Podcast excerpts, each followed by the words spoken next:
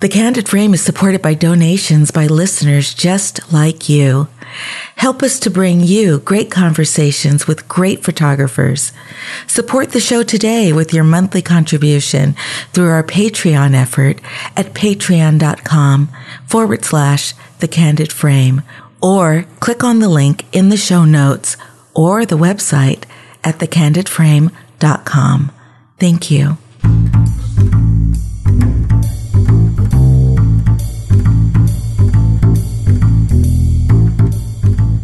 This is Ibarionex, and this is The Candid Frame.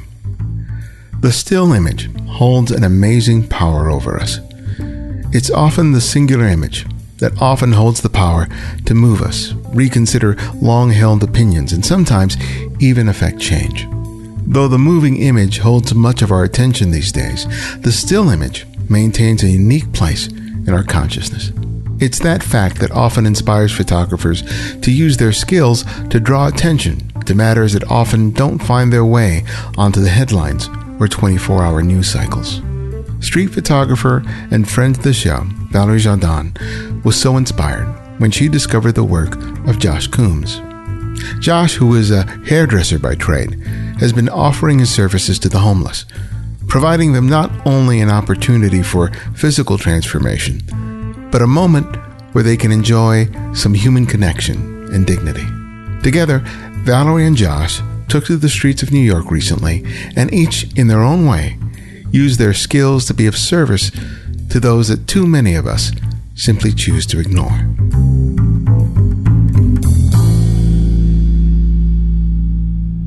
Well, Valerie and Josh, welcome to The Candid Frame. Valerie, it's always a pleasure to, to, to have you on the show. And Josh, it's a, I'm excited to have a chance to talk with you for the first time. So welcome. Thank you. Yeah, thanks so much for having us. So you guys have been working on this amazing collaboration with each other. But uh, Josh, it seems to have started with you. Why don't you tell us a little bit about this project that you came up with and, and how it all came about? Yeah, of course. Yeah, I'd love to. So, so uh, it's called hashtag Do Something For Nothing, and this is, well, my role in this is is as a hairdresser. That's what I do. I go out on the street and I meet people who are who are living on the streets, who are homeless or sleeping rough. Um, and this started where where I live in London. Uh, it was about two years ago, and it was really from a feeling of feeling quite helpless towards this problem, seeing the magnitude of it, and it was such a large scale for me that I had to start bringing it down to one person and just focusing on, on that one man or woman and just saying, hey, how are you? And and just trying to get a bit more in depth into their situation. And and actually, um, my relationship with Valerie started quite soon, because my first trip out of London to do this somewhere else was to Paris. And I didn't really know anyone. I had a couple of friends, but I, I really wanted someone to take some photos of this. So I emailed her at random and, and just said, hey, I'm going to Paris um, to do this project. I'd really love someone to document this, because, of course, like the photography and the storytelling for me from the beginning was a big, big part of this. Um, I'm not a photographer, but I, you know, I love photos, and I, I love kind of what they can bring, especially of people. So I reached out to Val- Valerie and um, and she she hit me back almost immediately, um, because she's just incredible like that. She's a machine. I've learned that she's just uh, the hardest working person I know. But she, she she emailed back, and she wasn't in town because she actually obviously lives in Minneapolis, but she linked me up with a photographer there. And before you know it, um, I'm working with this amazing guy called Laurent, and me and Valerie have kept in touch ever since. There's been, at least in the United States, there's been an increase in homelessness, I think largely as a result of the challenge of affordable housing, at least here in Los Angeles, but I can imagine that it's happened a lot in other major metropolises, um, not just not just L A. It's it's been a problem that's existed for a long time, but it seems to have uh, accelerated in in recent years, and as a result, I think it's led to people being sort of not oblivious to it, but sort of numb to it. Yeah. So yeah, I, I couldn't agree more. What sort of you know sparked you to want to be proactive in some way? I mean, was there, you know, was there a certain catalyst that sort of sparked the idea and made you feel like I need and want to do something? Yeah, I, th- I think for me, for me, I've, I completely agree with with, with that um, take on it that you've just said. I think everywhere you go, every city, this is this is a problem that's increased and increased. Um, and and when you look at the stats, they show it. You know, I mean, it's really doubled in a lot of cities in the last five years. And like, you know, the reason that this started in me was, it was because these are humans we're talking about. You know, this isn't, um, there's a hell of a lot of problems in the world, but these are humans on the streets where we live, um, in, in probably a, a lot of places, um, a very contrasting kind of city, like somewhere like L A where I've been recently. You know, I mean, there's lots of places that cities have haves and have nots. And for me, I don't fundamentally agree with someone being forgotten about. I was seeing this in London, seeing people sat on the street. I was like, I can no longer walk past and just give some change and feel like this is okay. And I get that not everyone has the time, but for me, it was a want in me to really just find out more, because it can't just be this this this view we have of homelessness that a lot of people are there because they're reckless or because of this kind of attitude towards work or something. It's, mm-hmm. for me, it was like I had to find out more about this. And um and and actually actually you know, it's about empowerment. Like, to go just a little bit deeper quickly, it's really like, I can't change all the problems in the world that are going on right now, but I can define what world I live in. And I certainly, I, I don't want to feel disempowered that I can't at least make someone smile and positively impact someone today. And and no one can tell me whether I can or can't do that. So it was actually about empowering myself to go, you know what, you don't have to solve a problem. You can get out there today and just try and make someone smile. And for me, a haircut's a good way to do that, because it's a great way to make someone feel more confident and have more self-esteem. And one of the things you emphasize about the encounters that you have, it's, for you, it's so much more about the connection, about the acknowledgement of that person's humanity, not just the fact that you're providing them an hair, a haircut. Yeah, it's it's really, I, I talk, when I talk about this in different places now, that's a big, big focus is, is for me, this isn't charity, this is connection. Um, there's lots of things in, in the world and different problems where charity and aid is very much um in need, and, and it works, it really works, money going from one place to another. For me, I, I go out and connect with people, I go out and talk to people, and it's a two-way street, you know, I mean, I I, it's, I recognize what it means for me and, and how I feel after a day of doing this. And I think, Valerie, you know, after we, we went out in New York a few weeks ago now, and we worked together for the whole week, we, we felt, you know, we were buzzing at the end of this, and it's okay to tap into that feeling and realize that, like, that's not in a patting yourself on the back, well done me kind of way. It's actually in a way of, it's just very simple. It's very simple. When you connect with another human in this way, and a stranger, and you, it's, it's endorphins. It's about, um, you know, how you feel, and uh, the oxytocin in your brain, like, it's actually scientifically a thing. You know, connection with other humans, it, it works. It makes you feel good. So, yeah, I think less focus on charity and volunteering time, more thinking about what do you love doing, what do you actually feel connected with. And, and for me, when I go out and do this, it's not, it's it's no chore. This is like, I look forward to doing it. I, I love doing it. So, um, yeah, and I'm not strange. I'm just a normal bloke. So surely that's accessible for everyone else, you know? Why did you feel that documenting it, introducing a camera to this, was so important? Yeah, I will. I, I, I, I, yeah, and I think this is a good time to kind of, um, to sort of really, you guys, I mean, as photographers, and I guess, I guess just talking to Valerie more, all I know from an, from a perspective of not being trained or not having any uh, photographing experience personally, I just know that I've always looked at photos, and the things that really, really stand out to me and that, that, that tell a story are those human portraits for me. I love that. I love faces. I love people and eyes, and just those little, just those tiny little emotions you can see in someone's face on a still. And, and, and I know the people I meet, that capturing that is so important, because you can get that moment where someone's looking in the mirror, or where somebody's just seen themselves in a new light. And actually, that's that that from the beginning for me, I, I always had that in my head. I was like, this has to be captured in a in a real way, not just me sort of on my iPhone, which is what I do when I post it on Instagram, mm-hmm. in, in a way that people can really see.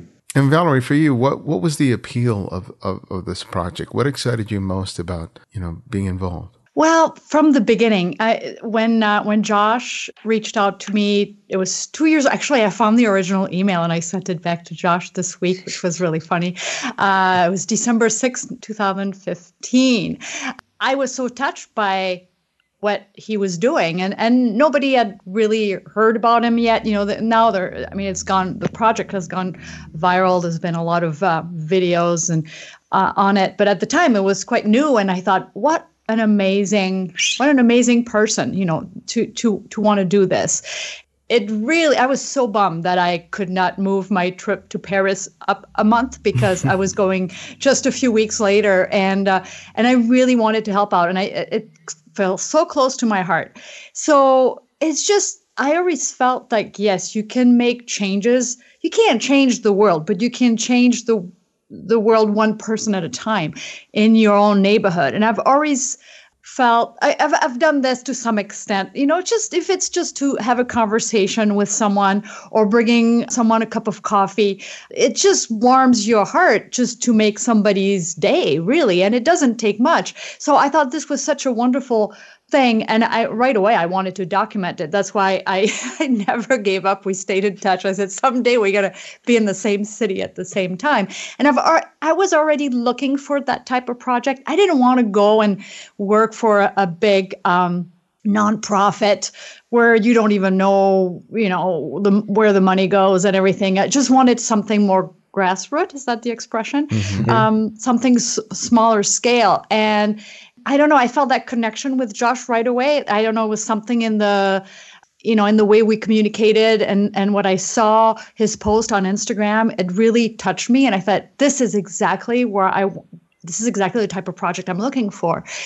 A few months ago, as you know, I'm a uh, official ex-photographer for Fujifilm, and a few months ago, I was talking with Fuji, and I I said, hey, would you guys be interested in sponsoring a project where you'd send me to a city and I'd meet Josh? And originally I I was able to go to London and meet him there, and the timing wasn't right for me. And I told Josh, well, would you come to New York?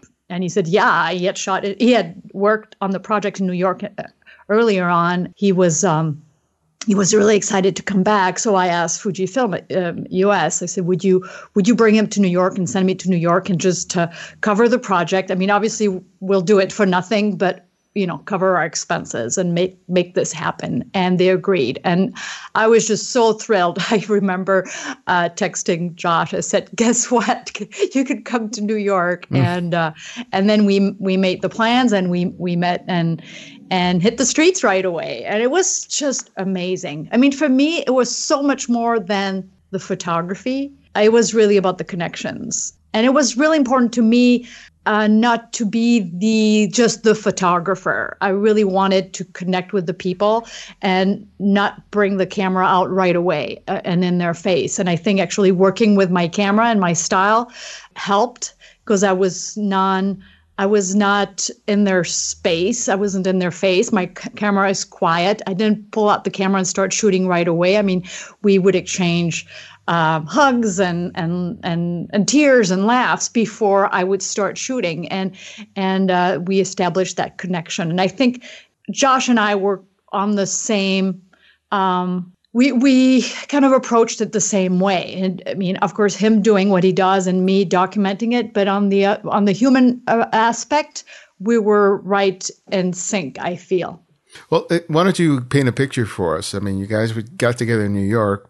Where did you go? How did you find the people that you, you know, you, that you provided the, the service to and that you photographed? Well, we actually met uh, Tompkins Park right away, because I had just landed. Seriously, I landed, dropped off my luggage. Ten minutes later, I was at the park. Josh came, and we met for the first time. And seriously, ten minutes later, he was he was cutting hair.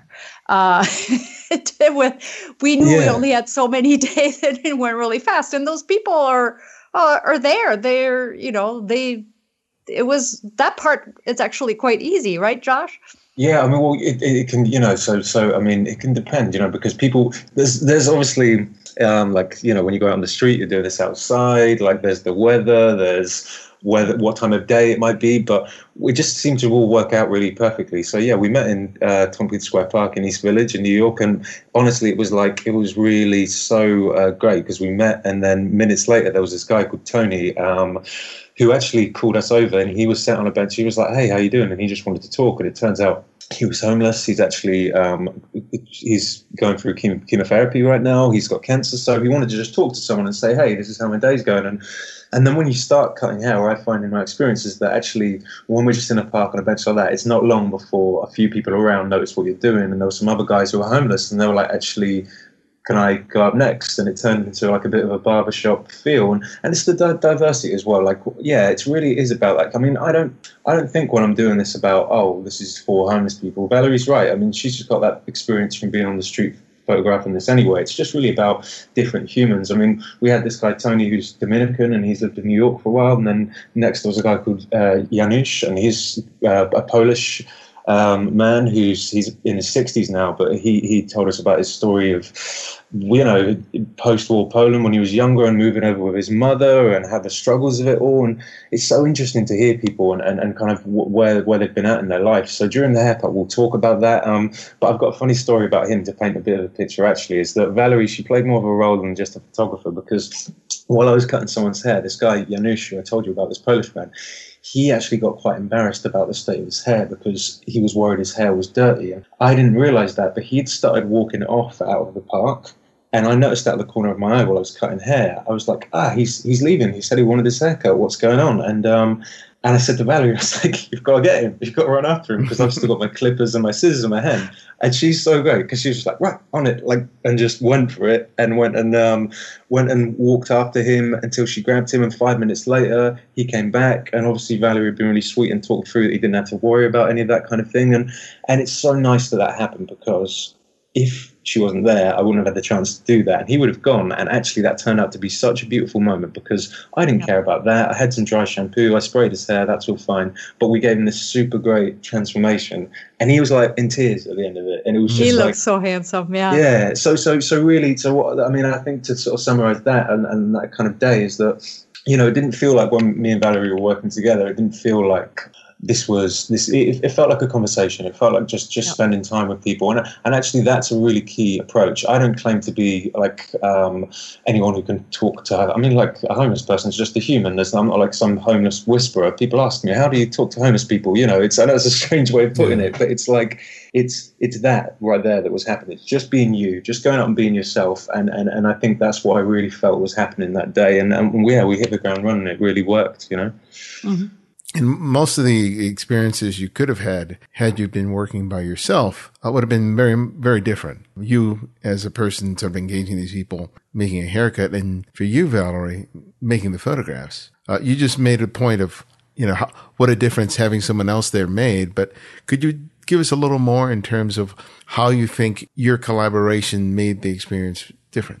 Well, see, uh, first of all, I, as a street photographer, I never photograph homeless people uh, out of respect, unless I'm actually going to tell a story and, and talk with them. And and so this was just the the opportunity to really to really tell the story. And uh, and they were, I was surprised. Actually, I thought, because I had to have them sign a release, because um, the, the project was sponsored by Fuji. Um, And they took the time to read it and had no problem signing it. You know, they um, nobody said no. It was quite amazing. Um, they were so, so thankful. I mean, I approached it as, you know, I'm documenting this because I really feel that what Josh is doing is is so important. And we want to incite people to to do things like that in their own town, you know, whether it's for the homeless community or, or to, you know, for anything else, just to do something. Something for nothing, uh, an act of kindness, random kindness. And they were just so, so happy, uh, not only to be getting this this haircut, but to be part of something bigger. I feel that uh, they they saw my role as a photographer. You know, I was part of the team. I was part of their experience. And And it, again, I think it really helped that I wasn't in their face with a big camera, and and yeah. uh, it was re- I was it was very inconspicuous, and that I was, was photographing, but they were not feeling uh, like they were on the spotlight. Hmm.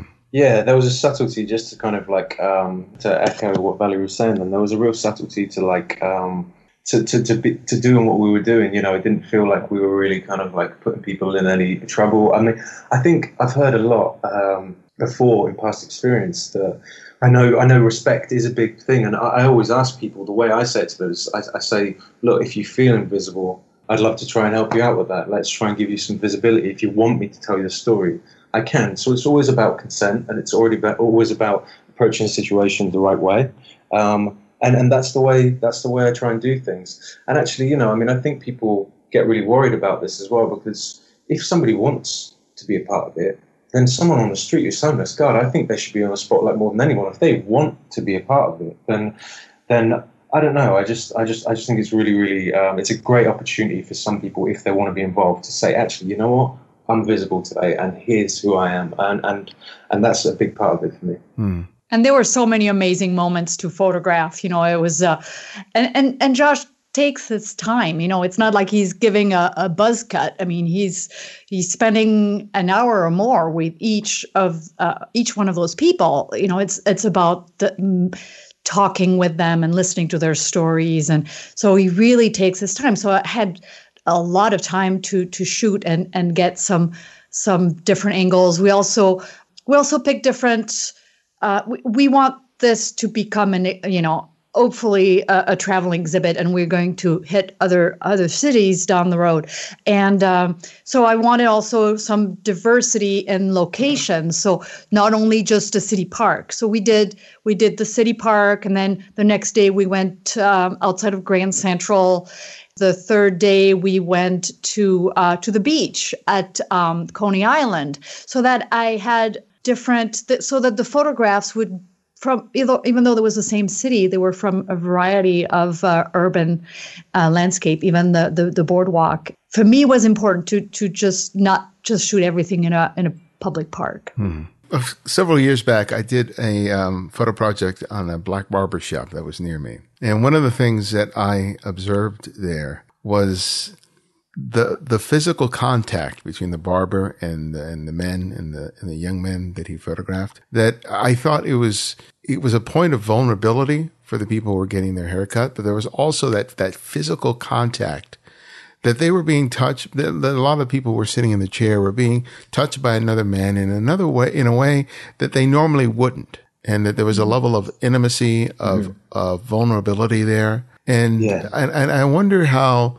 How the fact that, you know, the people that you were, you know, providing these haircuts to were people that, because of their situation, are often lacking any physical contact from another human being, much less attention. And I'm wondering how that sort of factors into your experience of providing uh, the service to people.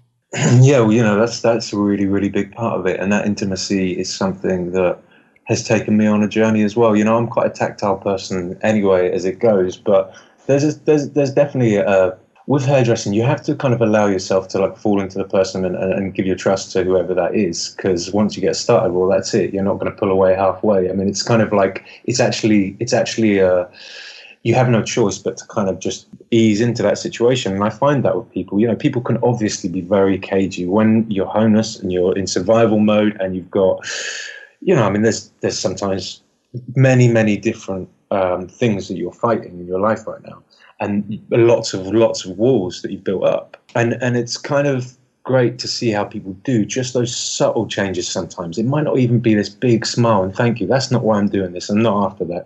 It's like people loosening up their shoulders, dropping their kind of, just sometimes it's the face and the aftershot, you can see like it's almost like wrinkles kind of like disappear from someone's mm. face, and I'm like, wow, it just shows you, doesn't it? I could be anyone. Like, remove the ego, remove Josh, whoever the hell I am from this. It's just that basic thing of just having that contact with another person that you might not have had for a while. They could be a complete stranger. And actually, do you know what's that, what that has done for me, really, is when you analyze that, that gives me so much hope, because that is the basics. That is the basics that still makes someone tick as a human. When you're without something, it's another person who can who can hopefully inject that in you to, to give you some hope again, or at least make you feel good. And and that for me, it's like I go back to that when I feel a bit hopeless. I go, well, yeah, you know, all of the noise and all of the madness of the world, those basic things, they still matter, and they are still very much what they were thousands of years ago. Yeah. And when you look at that as a model, you go, well, there's still hope. There's still always hope, because when people are down and out, that is the answer.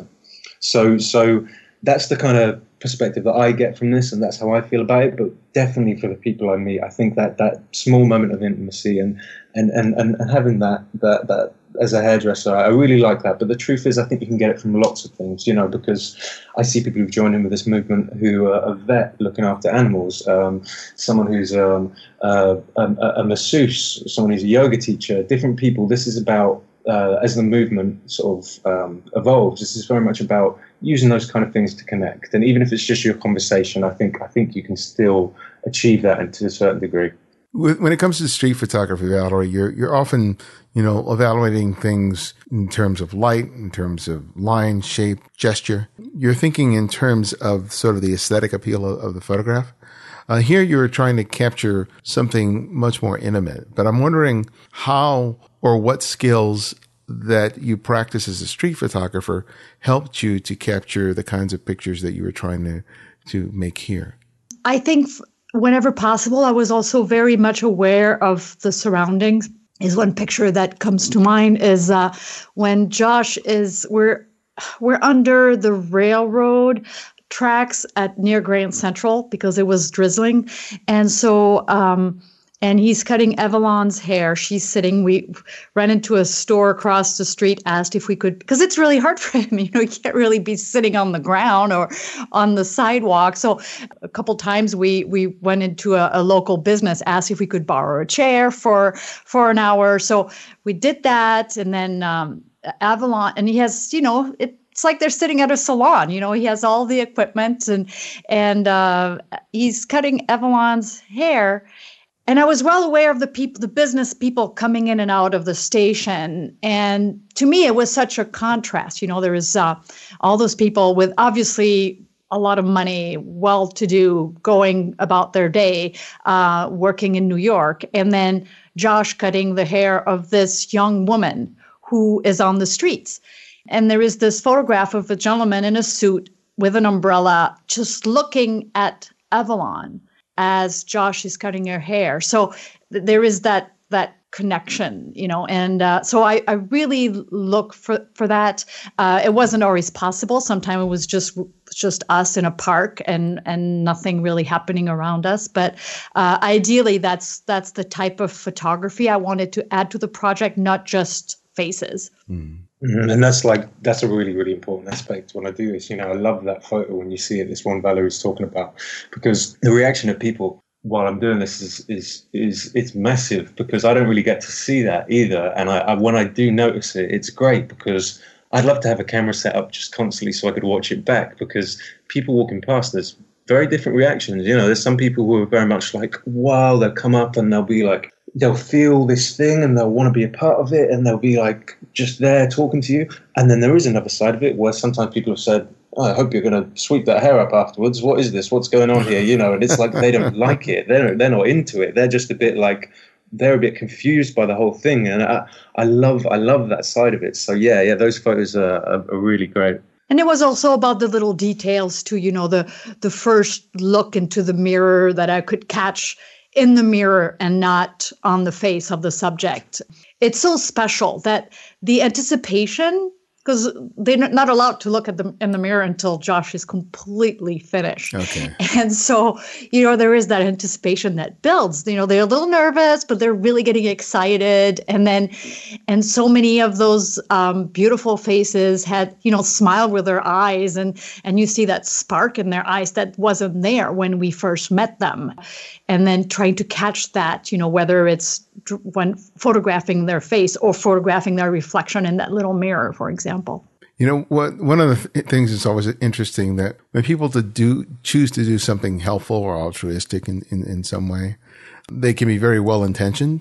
But I think inevitably, once they go in, they discover that some of their own assumptions about, in this case, ho- the homeless is sort of challenged. And I'm wondering for each of you, what that might, might have been for each of you. Josh? Go ahead. Yeah, and that's a really good question. So I, I've analysed something since I've started doing this, which is when you go into a situation with any kind of views or prejudice of any sort, and that's really not a negative prejudice, it's just, of course, you have preconceived kind of thoughts about someone. It's always difficult to to go into it with a, a real idea of just letting those thoughts be changed by situations. By that, I mean, if you've got somebody who is has lived fifty years of their life with a certain view of somebody or something, it's pretty difficult to, to just let that change within a day or week, because it's actually admitting that you might have been wrong for like five decades or however long you've been a conscious sort of adult human or whatever. So it's a big thing. And my my my thoughts about homelessness before I went into this project, I guess, look, I, I didn't have any, I didn't have any um, reason or, as to why I thought someone was on the street. Luckily, I didn't really have any uh, my own stereotypes or stigmas to dissolve, because I think I always felt compassionate about this. But it's it's it's it's really interesting though, because when I talk about that and I talk about stereotypes and how we, how we kind of box people, it's like I, I definitely have that about other people in my life and other things, and and now I really learned to just go into every situation with this mindfulness of just like, yeah, I'm just going to admit that I have no opinion of this until until otherwise, because that's a big, big part of it. When I talk to people about this, I know sometimes it's just only admitting you're wrong is the biggest part, but homelessness, just to sort of cl- clarify and get some, some sort of real facts about this, is the the list or the reasons why someone uh, is homeless is, is as long as your arm. Like, there is no box to place someone in. There is no reason why someone is homeless. Mm-hmm. There's so many things that contribute. And actually, there's a, a huge, huge number of increase. And I think, I think when you look at this, you can't put it into any one reason apart from this, which is a lot of people have more infrastructure and support with family and friend groups and situations than other people. Um, all those reasons, like I said, are so, so long, but it usually comes down to the The, the the sort of fundamental reason that these people don't have support networks like I do. When I've made mistakes in my life and I've gone through hard times, luckily, thankfully, I've had sofas I can stay on, my mum's house to go back to, different things that I can do in my life. But some people really don't have that. Yeah, and, and for me, it was, um, I, I knew very little, you know, and I think you can't help but think, oh, well, maybe it was, you know, they got into drugs or alcohol. I mean, those are all stereotypes, but from talking with, you know, just ten people on the street that week that we really, you know, had long conversations, it could be, it could be anyone. It could be you. It could be me, you know, in a month. And those people had a job, had a house. And one of the uh, women, Melissa, uh, who was trying to get on a, on a bus the next day for a job interview back in Virginia, um, It was, uh, she said, six months ago, I had a house and I had a car. I have kids waiting for me in Virginia. And and uh, she she had a, a she had an opportunity to go to a, a job interview if she could only get thirty-seven dollars just to get the bus ticket. You know, another, this young couple was at one time, you know, quite successful and they had good jobs. They still had some really nice clothes with them um, because they, you know, they they were they were fine just a few months ago. They had an apartment in New York City. Um, and another gentleman, Roman, who uh, was from uh, Ukraine, he was actually um, in at Brighton Beach and uh he moved to the States. His mother was living in New York, so he went to meet her, and I guess they had a, a big fight. He was actually living in the park just below his mother's apartment. He had been living there for months. So, so many things can, you know, we met a veterinarian who was homeless, mm. uh, also in uh, in Brooklyn. So it really shattered any you know, preconceived ideas that I, I had. Um, and, and again, it's not like I was, I had talked with a lot of homeless people before, uh, always asking about their story and how they, they got there. Um, but this, but never to that extent. And, and in that type of intimacy of, you know, um, I mean, we shared tears, we shared laughs, we hugged. Um, it was something. I mean, it was life-changing for me, for sure. Mm-hmm. Yeah, and I, I, I just wanted to just really briefly add, um, without getting too political, I think when you have these kind of conversations about a certain demographic in society, this isn't this isn't just about sympathy. It's not just about saying, like, well, I go out and do this. I'm not trying to just, you know, we're me and Valerie and doing this project too. We're not trying to just paint everyone as an angel. It's about mm-hmm. being real.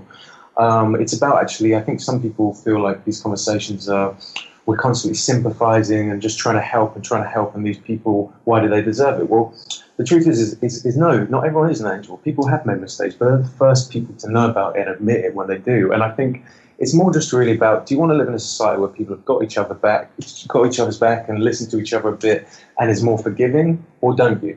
And I think that's like the real fundamental question here. And I know for a fact that I want to live in a place where people do look out for each other and that people have got a bit more time to listen and realise that, yeah, people do make mistakes, but there should be more support um, to help someone when they do. Yeah, because I can imagine that people listening to this or, or see the work, they're going, you know, uh, why are you helping people who are choosing to be on the street, who don't want the help, who aren't being proactive and basically lifting up from their bootstraps. So I, I, I have no doubt that you probably have seen or, or, or observed that, that their reaction. How do you respond to that? Well, well, for, for me, for me, it's it's so even those people who, I mean, I probably would say, you know, I mean, having said that, you know, it's probably one in ten people I meet who, who I feel like is is actually saying, you know what, I could have done better, but I don't want it. I just am choosing this life. Um, and when when when I'm helping those people, I'm like, well, I'm not going to vet anyone, because some people might have come from a very terrible circumstance that they will never have been able to help, and someone might have come from something where they've made decisions that might have put them somewhere. But even that, even that scenario, like, it was actually World Mental Health Day yesterday. I've been thinking a lot um, about the work that I do and, and how that relates to that. I see a lot of those issues. And thinking about my life as well, like, I I know what it's like to fall into kind of that pit of sort of depression sometimes, and and, and, and actually it's quite a struggle to get out of it. Um, and, and it's... It's. I see that a lot too. Is there's a, there's another fight going on the street as well, which is, you know, people are homeless, and it's actually, even if there's help, sometimes it's it's another thing to be ready to accept it. And I know people struggle with that concept when you're living a clean, healthy life. The decision making might seem a lot easier to you, but there's there's a space there um, in the brain where it can perpetuate, and actually, and actually, it's, it's difficult to get out of sometimes. And I think these are these are problems too. That, that that it just depends on how much you want to help. My empathy for me is I want it to be all encompassing. Even people like that, I'm like, well, you know what? I still believe that actually, with the right kind of support, and if you keep loving someone and keep showing them compassion, eventually they'll be ready. But sometimes people just aren't, and mm. and that is difficult. That is difficult because when someone's got drug addictions, when someone has mental health issues, these aren't people who are all that easy to be around sometimes. It's a challenge, you know, it's not the easiest thing. So um, I think it's good to touch on that. So yeah, that's a good question. Um, tell me about the role of of social media, because that's a big component of what you're doing here.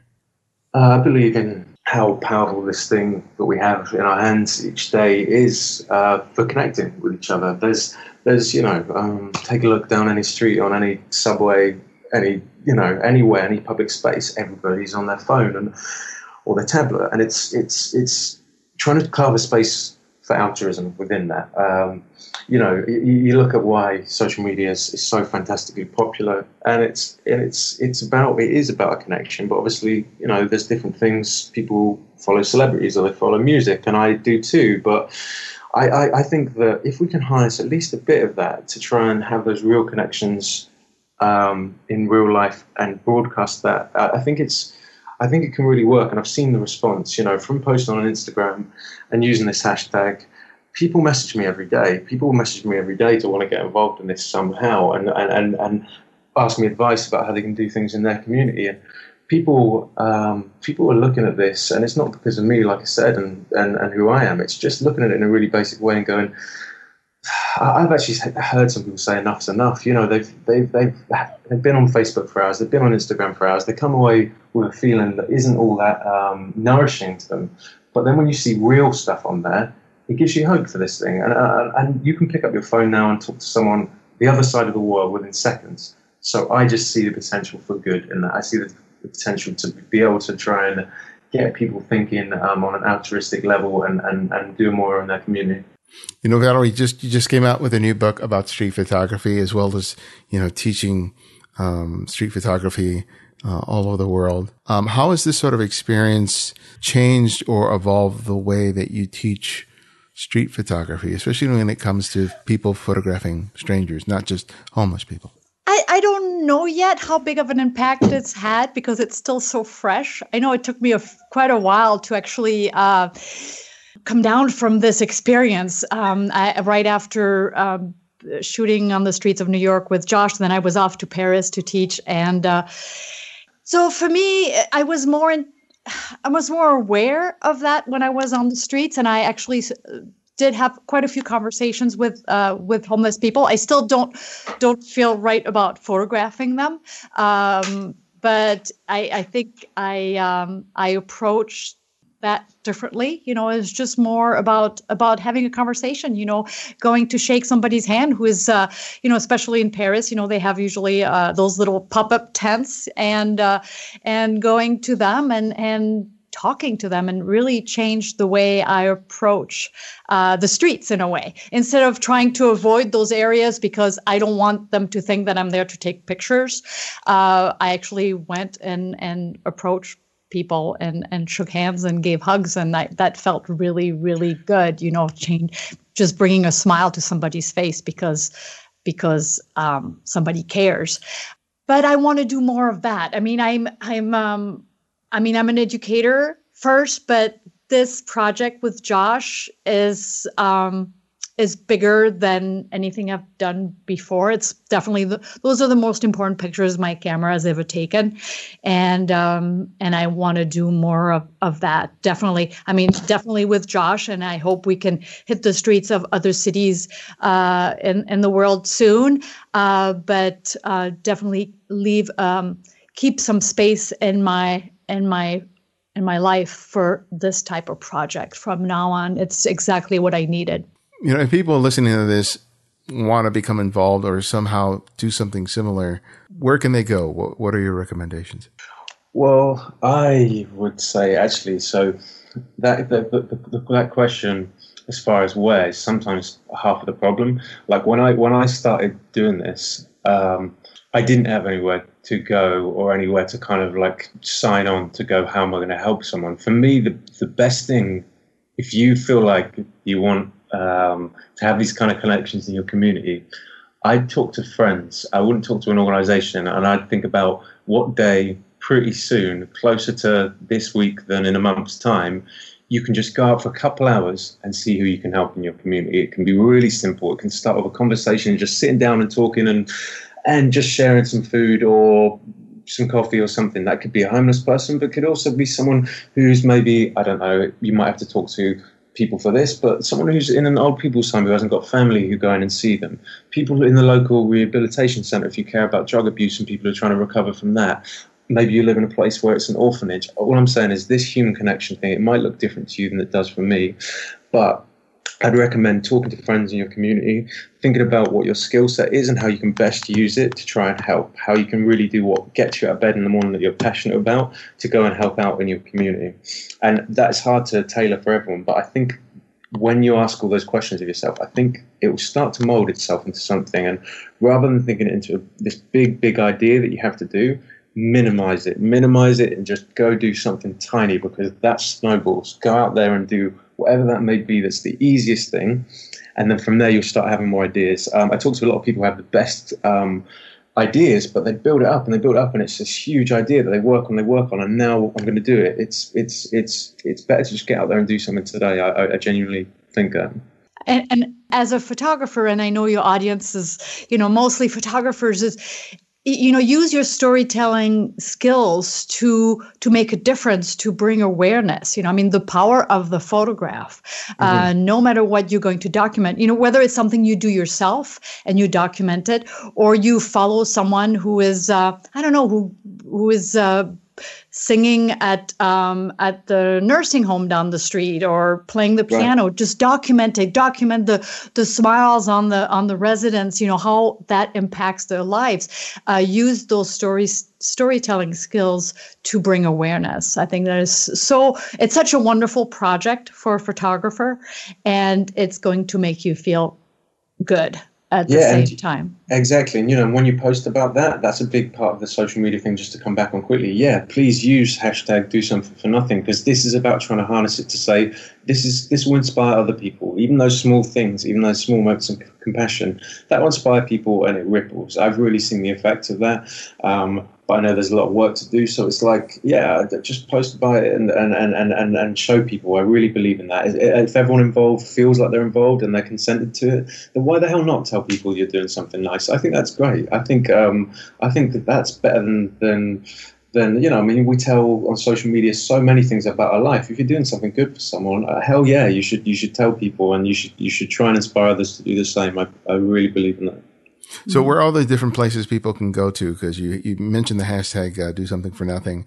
So it's Instagram, and, and where else can people find find out more? Yes, so the best way right now, and there's going to be more ways to sort of um, to sort of really, really get people involved. But at the moment, the best thing you can do is use your social accounts. So your Facebook, your Twitter, your Instagram, when you document this, or when you, you know, as a photographer, you go and document someone else doing this, use the hashtag and post it on those channels like you would, because then it will, you know, the hashtag's a great portal to see all this stuff.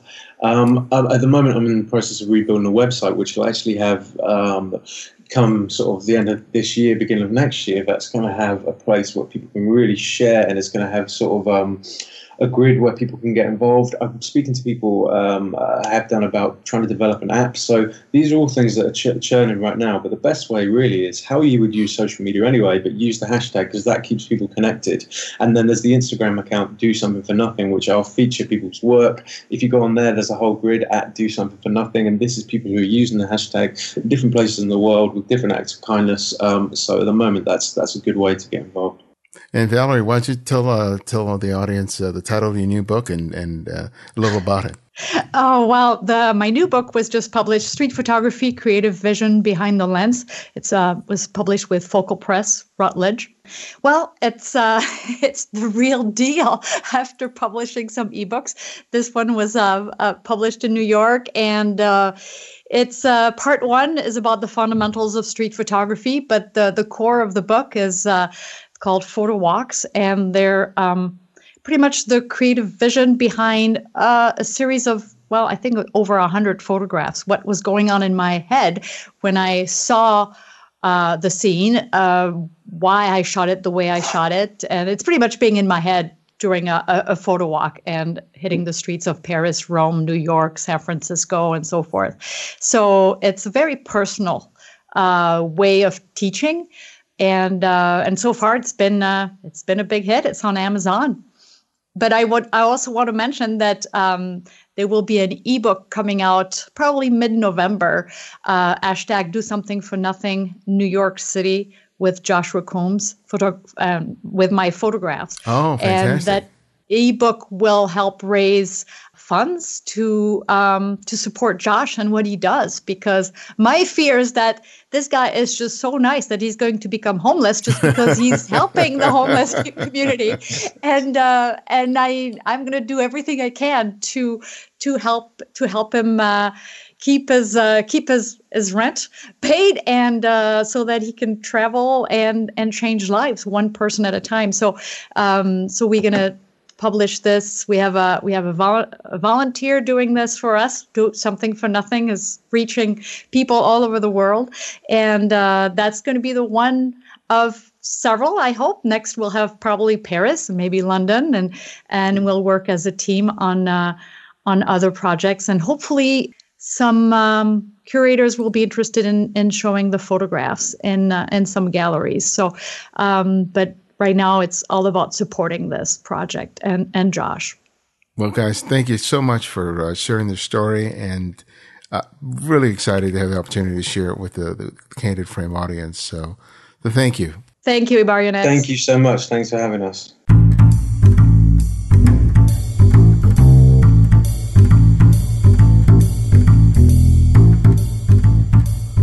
Thanks to Valerie and Josh for sharing their time and their story.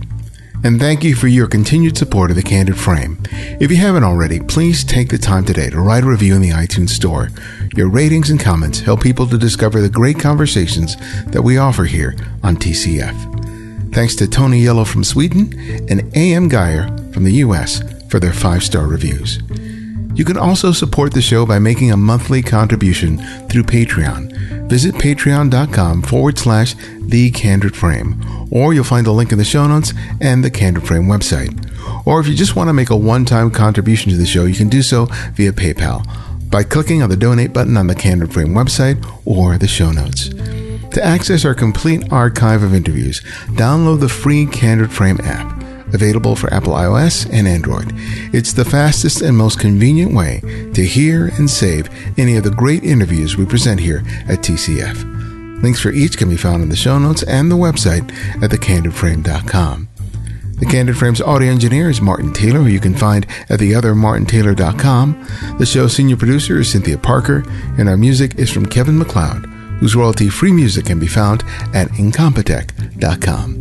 And you can follow me on Twitter and Instagram at simply at Ibarionex. And this is Ibarionex, and this is The Candid Frame.